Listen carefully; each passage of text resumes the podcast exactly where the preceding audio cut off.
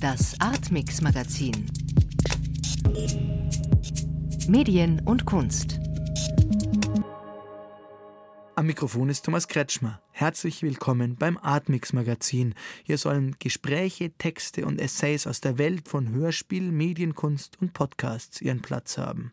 Wir wollen uns mit Vergnügen in den Kunstdiskurs stürzen und gleichzeitig die Kritik nicht vergessen.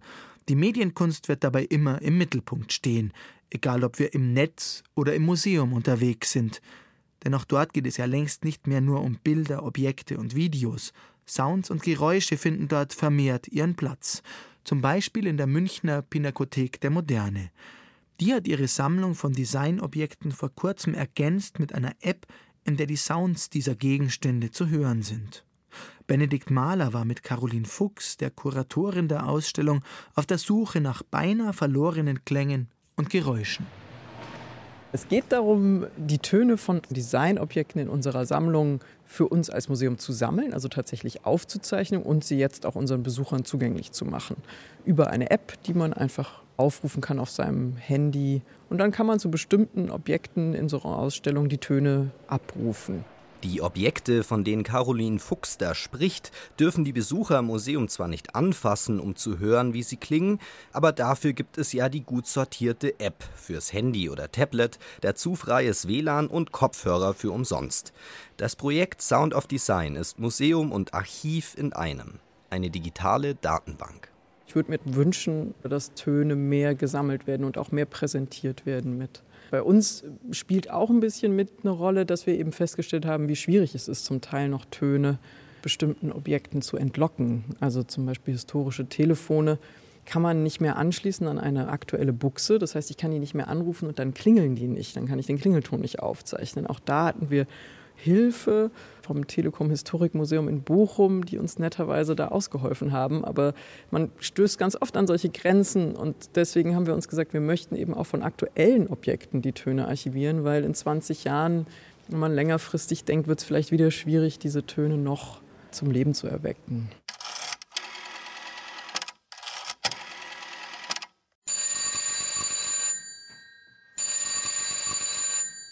Zugegeben, eine ästhetische Erfahrung ist so ein Telefonläuten nicht gerade. Aber was soll das auch sein, ein schönes Geräusch? Eine sehr subjektive Angelegenheit, meint Caroline Fuchs. Es gab ja auch dieses furchtbare, oder ich fand es furchtbar, aber es ist doch ikonisch geworden, Windows-Startgeräusch. Wenn wir das heute hören, denken wir an diese Zeit zurück. Das heißt, wir verbinden diese Geräusche, ob wir sie nun mochten oder nicht, trotzdem mit dem Objekt oder in dem Fall mit einem Programm.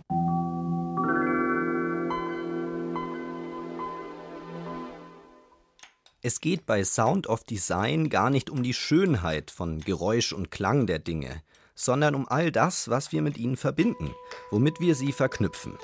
Mit verschiedenen Sinneseindrücken eben oder mit ganz bestimmten, auch persönlichen Erinnerungen. Also ein besonders emotionales Geräusch auch für meine Generation ist ein Walkman, ein Sony Walkman. Und das Einlegegeräusch von der Kassette und dieses Schließen der Klappe. Kassette wird eingelegt, es macht Klack. Man muss es auch wirklich bedienen, manuell zuklappen. Also da hat man wirklich sogar drei Sinne zusammen, hören, sehen und tasten. Der Walkman kam übrigens im Juli 1979 auf den Markt. Horcht man noch mal 20 Jahre weiter zurück in die Vergangenheit, ist man Ohrenzeuge einer regelrechten Geräusch- und Klangrevolution.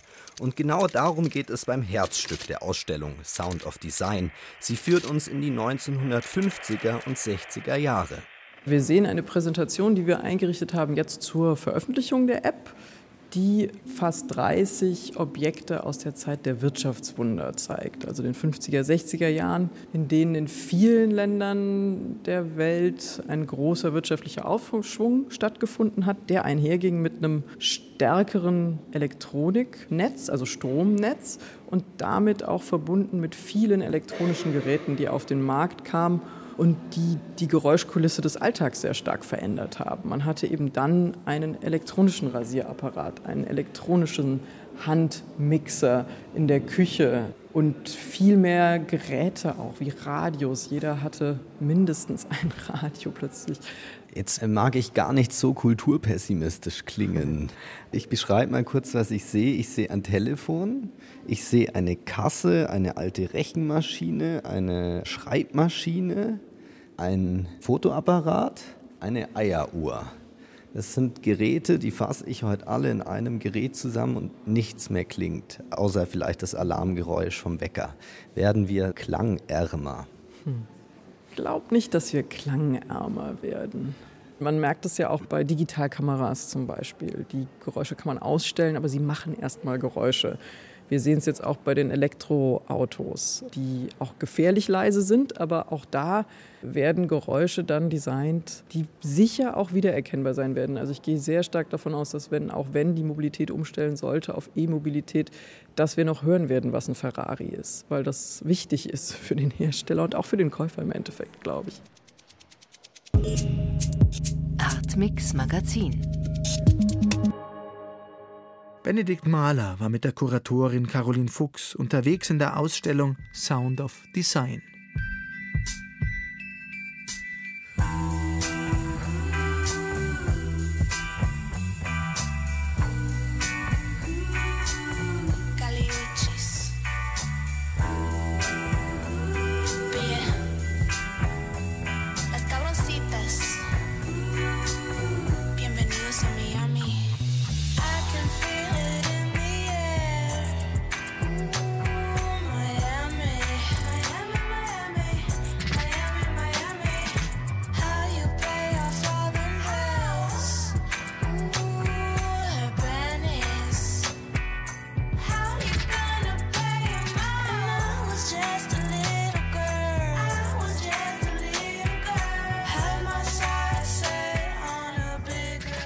Kaliuchis mit ihrem Track Miami, der Stadt mit der großen und größenwahnsinnigen Kunstmesse Art Basel Miami.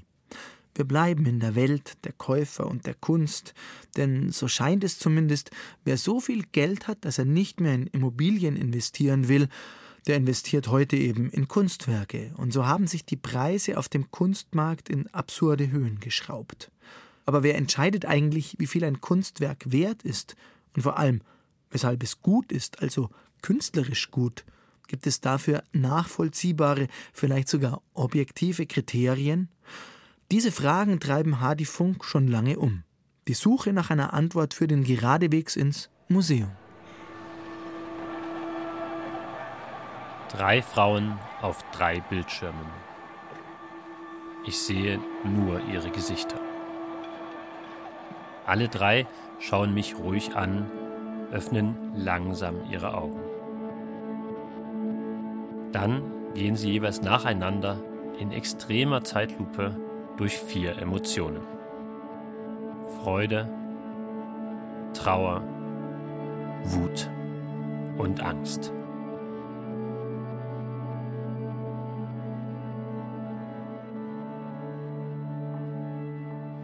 Witness heißt dieses Kunstwerk ein Medienkunstwerk, realisiert vom US-amerikanischen Videokünstler Bill Viola, verkauft für 601.000 US-Dollar. Es zeigt, dass man auch mit Medienkunst Geld verdienen kann. Aber steht dieser Verkaufswert wirklich im Verhältnis zum künstlerischen Wert des Kunstwerks? Was ist das eigentlich, der künstlerische Wert eines Kunstwerks? Kann ich den irgendwie messen? Und hat der künstlerische Wert überhaupt irgendwas damit zu tun, wie gut sich ein Kunstwerk verkauft?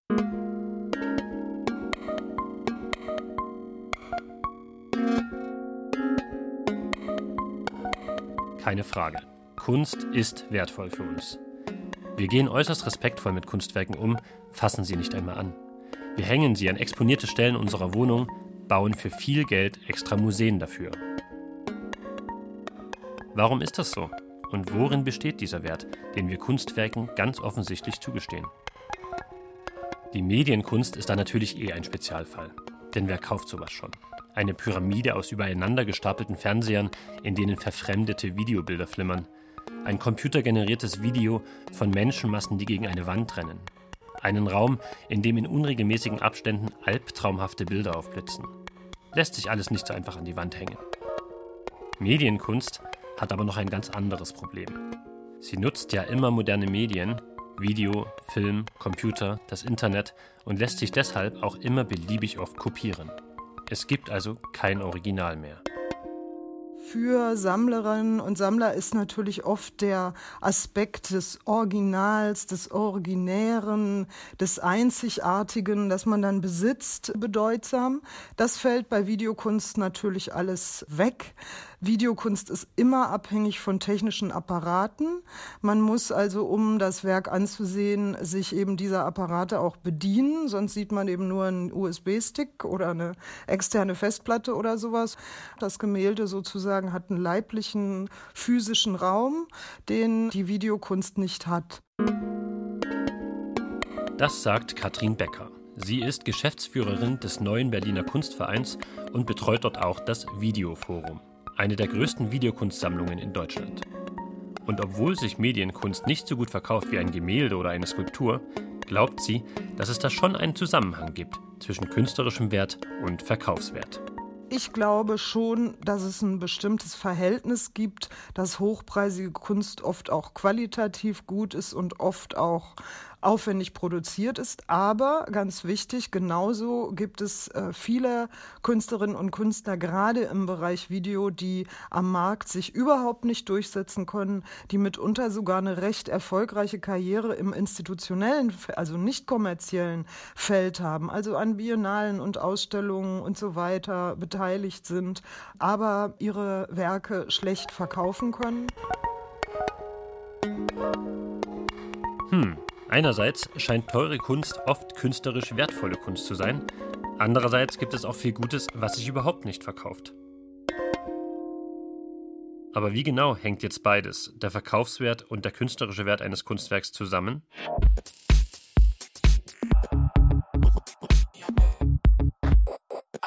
Meine erste intuitive Vermutung. Welche Kunst sich gut verkauft, ist reiner Zufall. Kunst ist schließlich Geschmackssache und Geschmäcker sind bekanntlich verschieden. Das ist auch bei Kunstsammlern, Galeristen und Kuratoren nicht anders. Weswegen der Kunstmarkt auch nach völlig willkürlichen Regeln funktioniert. Oder besser, nach gar keinen Regeln. Jeder Quatsch kann Kunst sein. Und mit ein bisschen Glück geht dieser Quatsch für Hunderttausende oder gar Millionen Dollar über den Auktionstisch. Ich meine, ein blutrot gestrichener Spiegel von Gerhard Richter wird für 1,1 Millionen US-Dollar versteigert. Da kann doch was nicht stimmen, oder? Andererseits, wenn ich ein Bild male oder ein Video mache, wird sich wohl kaum jemand dafür interessieren. Außer vielleicht meine drei besten Freunde. Und kaufen wird's erst recht niemand. Ich müsste schon irgendwie als Künstler durchgehen und mich in den entsprechenden Kreisen bewegen. Ein Kunststudium wäre wohl ein guter Startpunkt gewesen. Aber vor allem müsste ich ein paar Galeristen und Kuratoren kennen.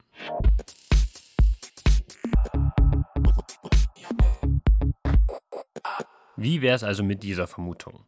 Gute Kunst ist eine Frage des Networkings. Ein Künstler muss einfach die richtigen Leute kennen, um es zu etwas zu bringen. Denn vielleicht bestimmt einfach ein elitärer Kreis von wenigen mächtigen Leuten, wer in die Kunstwelt aufgenommen wird, wer in die wichtigen Galerien kommt, in die bedeutenden Museen, auf die relevanten Kunstmessen und in die zwei großen Auktionshäuser Christie's und Sotheby's. Denn im Grunde bestimmen diese beiden Auktionshäuser und ein paar wenige Kunstmessen wie die Art Basel die Preise. Wir konnten herausfinden, dass der Erfolg von Künstlern nicht darauf basiert, was sie malen oder wie kreativ sie sind, sondern nur darauf, wen sie kennen. Also das Netzwerk ist wichtiger als die eigentliche Kunst. Das sagt Magnus Resch. Er ist Ökonom und Kunstmarktexperte und hat zusammen mit anderen Wissenschaftlern den wirtschaftlichen Erfolg von einer halben Million Künstler und Künstlerinnen untersucht. Kreativität ist etwas, was extrem subjektiv ist. Also ein Kunstwerk, was Ihnen gefällt, muss mir nicht gefallen. Kreativität hat also keine objektive Kriterien, an denen man messen kann, hey, das ist jetzt besonders kreativ und das ist besonders gute Kunst. Und genau da setzt das Netzwerk ein. Erst das Netzwerk gibt einem Kunstwerk einen Wert. Magnus Resch hat auch eine Erklärung dafür, warum sich ausgerechnet in der Kunstwelt solche Netzwerke gebildet haben. Zunächst ist es ein strukturelles Problem. Das heißt, es gibt viel zu viele Künstler, es gibt viel zu viele Galerien, die auf eine Mini-Nachfrage treffen. In anderen Worten, es gibt einfach zu wenig Käufer und zu viele Künstler. Weil der Wert von Kunst so rapide angestiegen ist, ist es heute ein Machtspiel. Kunst ist heute in dem oberen Preissegment kein Liebhaberobjekt mehr, sondern ein Asset, ein Investment. Und hier sind Leute am Werk, die ein Interesse haben, dass der Wert dieses Asset der gleiche bleibt oder raufgeht. Aber Moment mal, jetzt sind wir nur noch beim Verkaufswert. Ich wollte ja eigentlich wissen, was der Verkaufswert mit dem künstlerischen Wert zu tun hat. Angenommen, es gibt wirklich nur diese wenigen Leute, die bestimmen, was Kunst auf dem Markt wert ist. Haben die nicht trotzdem bestimmte Gründe, warum sie sich für oder gegen ein Kunstwerk, einen Künstler, eine Künstlerin entscheiden? Ich meine, wenn ich mich heute Abend dafür entscheide, mein sauer verdientes Geld für einen Besuch in der Oper auszugeben und dagegen entscheide, noch in den Techno-Club zu gehen, dann treffe ich diese Entscheidung ja auch nicht zufällig. Ich überlege mir das und habe Gründe dafür.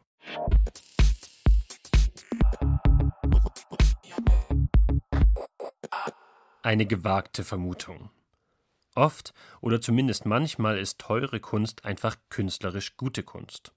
Und Kunstwerke haben bestimmte Eigenschaften, die sie zu guter Kunst machen. Kuratoren, Galeristen, Kunstkritiker entscheiden sich nicht einfach willkürlich für bestimmte Künstler, stellen irgendwas aus oder schreiben irgendwas in ihren Kritiken, sondern sie haben Gründe, warum sie ein Kunstwerk gut finden. Und sie wissen in der Regel schon, was sie tun, weil sie nun mal Experten auf ihrem Gebiet sind. Bleibt nur noch die Frage, was genau macht jetzt ein Kunstwerk zu einem guten Kunstwerk? Wir lernen anhand eines Kunstwerkes im besten Fall die Welt auf eine neue Weise zu sehen. Und in einem minimalen Sinne leisten das wahrscheinlich die meisten Kunstwerke. Ja. Sie sehen ein Bild, sie sehen die Farbflächen und sie sehen, wie der Maler sieht. Und dadurch gelangen sie zu einer neuen Sichtweise. Macht schon Sinn, was Jakob Steinbrenner hier sagt, oder? Er ist Philosoph an der Uni Stuttgart und beschäftigt sich schon lange mit der Frage, was ein Kunstwerk zu einem Kunstwerk macht. Eine Eigenschaft von Kunst ist also oft, dass sie uns die Augen öffnet, dass wir die Welt durch sie eben auf eine neue Weise sehen. Und genau das macht ein solches Kunstwerk dann für uns wertvoll. Was wirklich gute Kunst ist, sagt Jakob Steinbrenner, wird sich aber immer erst mit der Zeit herausstellen. Gute Kunst ist die Kunst, die den Test der Zeit besteht, das heißt, sich einfach über Jahrhunderte durchsetzt und, und auch ihren Wert behält. Und es gibt von Nelson Goodman, auch einem sehr geschätzten Philosophen von mir, die Vorstellung, dass Kunstwerke ähnlich zu Metaphern sind. Das heißt, eine gute Metapher verliert nicht an Frische, ja? die erkaltet nicht. Ja? Wir können immer wieder neue Dinge aus dieser Metapher herauslesen, sie wieder neu anwenden.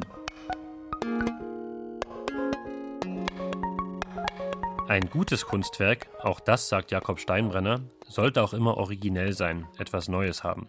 Es kann darüber hinaus ganz verschiedene Eigenschaften haben, die es zu einem guten Kunstwerk machen. Es kann ein Gefühl besonders treffend ausdrücken, es kann eine gesellschaftliche Entwicklung gekonnt hinterfragen, es kann komplexe Zusammenhänge auf interessante Art abbilden.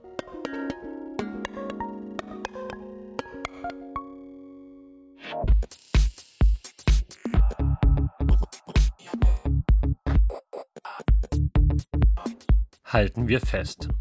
Was in unseren Museen hängt, ist nicht einfach reiner Zufall. Es mag sein, dass vergleichsweise wenige Menschen in elitären Netzwerken den Kunstmarkt bestimmen, aber auch die haben Gründe, wenn sie sich für einen Künstler oder eine Künstlerin entscheiden. Teure Kunst kann also durchaus gute Kunst sein. Gerade in der Medienkunst gibt es aber auch viel Gutes, was sich am Markt nicht durchsetzt. Und was gute Kunst ist, kann man an bestimmten Eigenschaften ablesen. Ein gutes Kunstwerk kann uns die Welt mit neuen Augen sehen lassen, es kann deshalb wertvoll sein, weil es originell und neuartig ist.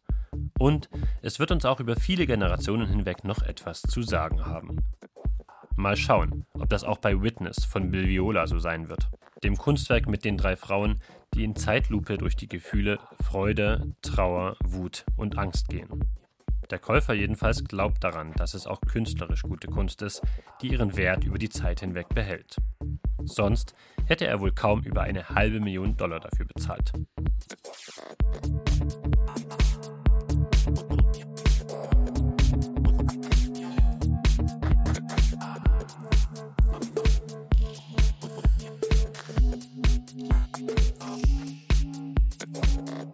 Gute Kunst, schlechte Kunst, teure Kunst, warum ist uns Kunst etwas wert? Hadi Funk hat sich auf die Suche nach einer ersten Antwort begeben.